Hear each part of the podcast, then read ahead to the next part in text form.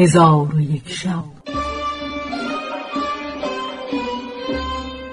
چون شب ششصد و دهم برآمد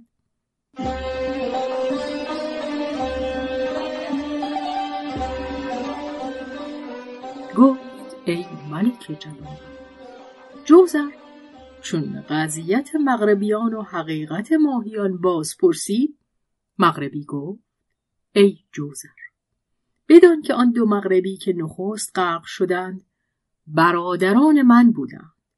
یکی را نام عبدالسلام و دیگری عبدالاحد بود و مرا نام عبدالسمد است و نام یهودی عبدالرحیم است. او ما را برادر است. یهودی نیست و او مسلمان مالکی مذهب است. پدر ما حل رموز و فتح کنوز و علم کهانت به ما بیاموخت و ما را علم به پایه‌ای بود که جنیان و افریتان ما را اطاعت می کردند و ما چهار تن برادر بودیم. پدر ما عبدالودود نام داشت. چون درگذشت مالی بسیار از برای ما بگذاشت. ما همه مال را قسمت کردیم و کتاب ها نیز بخش نمودیم و از بحر کتابی در میان ما اختلاف پدید گشت. استاد پدر ما که کهین الابتن نام داشت در مجلس مخاسمت حاضر گشته گفت آن کتاب بیاورید. کتاب پیش بردی.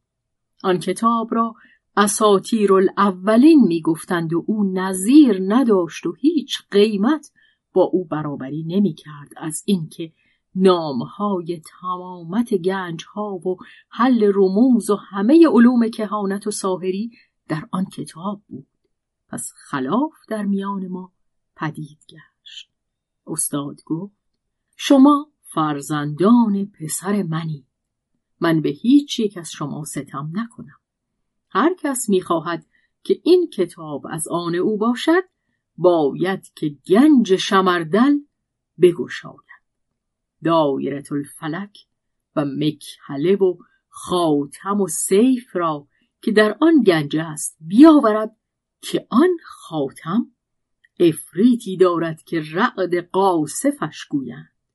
هر کس به آن خاتم مالک شود هیچ پادشاهی بر او غلبه نتواند کرد و اگر بخواهد همه روی زمین مسخر کند تواند کرد.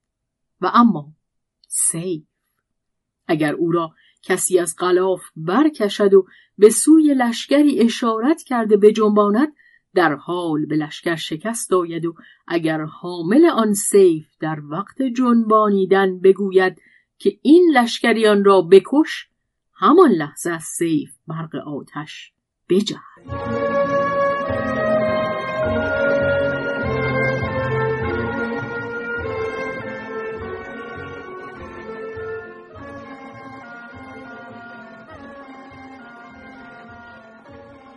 و اما دایرت الفلک را خاصیت این است که هر کس بر او مالک شود و بخواهد که جمیع شهرها از مشرق تا مغرب ببیند تواند و هر سویی را که قصد کند دایره بدان سوی کرده در دایره نظر کرده شهرهای آن سوی را با مردمان شهرها ببیند و و اگر به شهری خشم آورد دایره را به قرص آفتاب گرفته قصد سوختن آن شهر کند.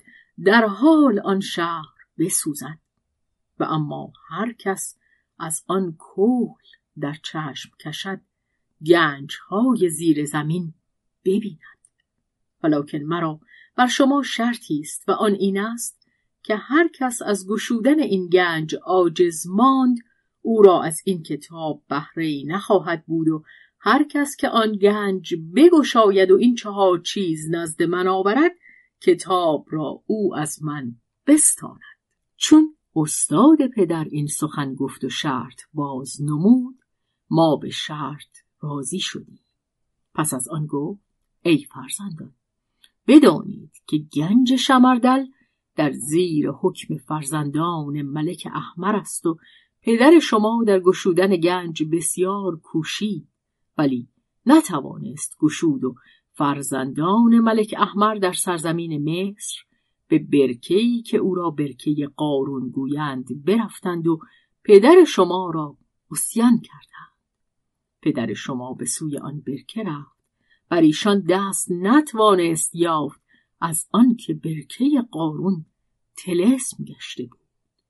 چون قصه به دینجا رسید بامداد شد و شهرزاد لب از داستان فرو بست.